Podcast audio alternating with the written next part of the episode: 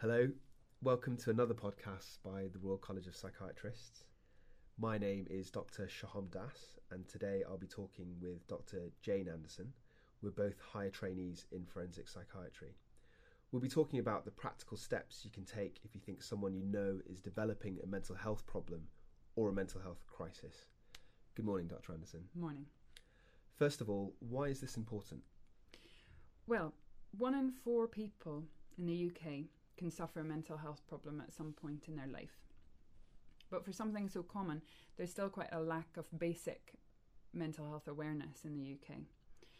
In recent years, there have been several major campaigns aimed at destigmatising mental health. And currently, the two major mental health charities, Mind and Rethink, have teamed together to launch a Time to Change campaign. That's been really well received, but I think there's still a reluctance about talking to your work colleague, friend, or your relative about their mental health or your own mental health. Okay, so what causes this reluctance? There can be lots of reasons, but one study identified five key reasons why people don't seek help for mental health problems. The first was thinking that no one could help. The second was believing that you should be able to cope with these type of problems yourself. The third was thinking that it wasn't necessary to contact a doctor because the problem wasn't serious enough. The fourth was thinking that the problem would just get better by itself. And the last one was being too embarrassed to discuss it with anyone.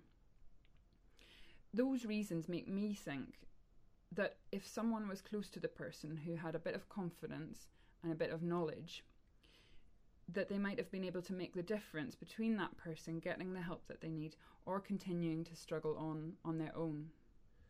Okay, and how would I know if someone was struggling?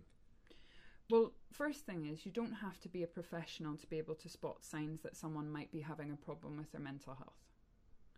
There are many different mental health problems which show themselves in different ways, but the main thing is to notice and pay attention to changes.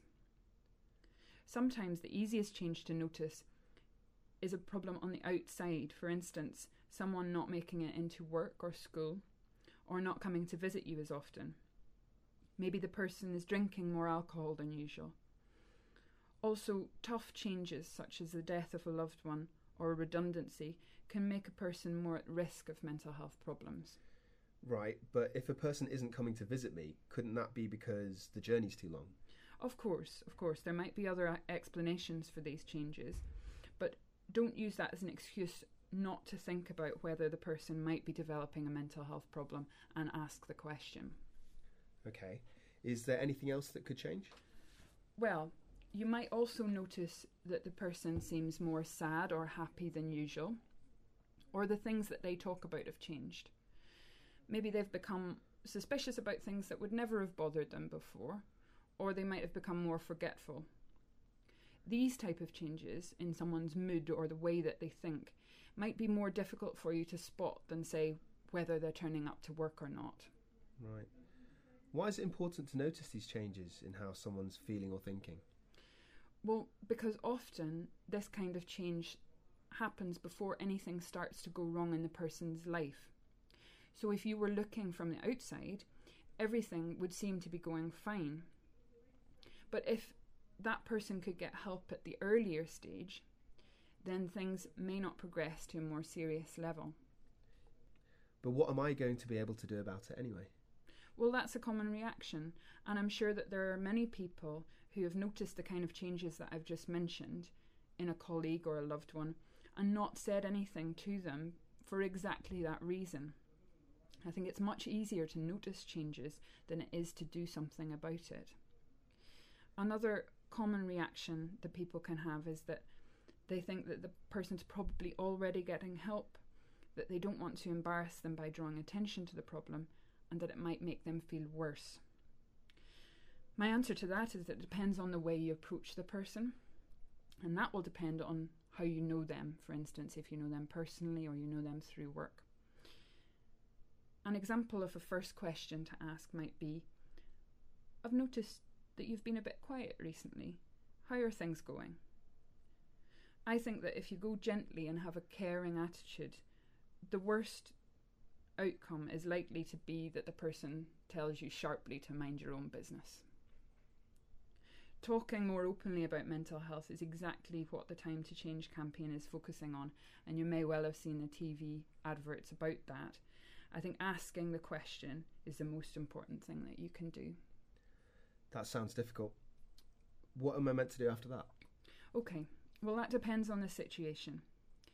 The same rules apply as if it was a physical health problem. For instance, if someone had just collapsed beside you, it might be a faint or it might be something much more serious. The same with mental health problems.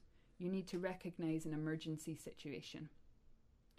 First, don't put yourself at risk.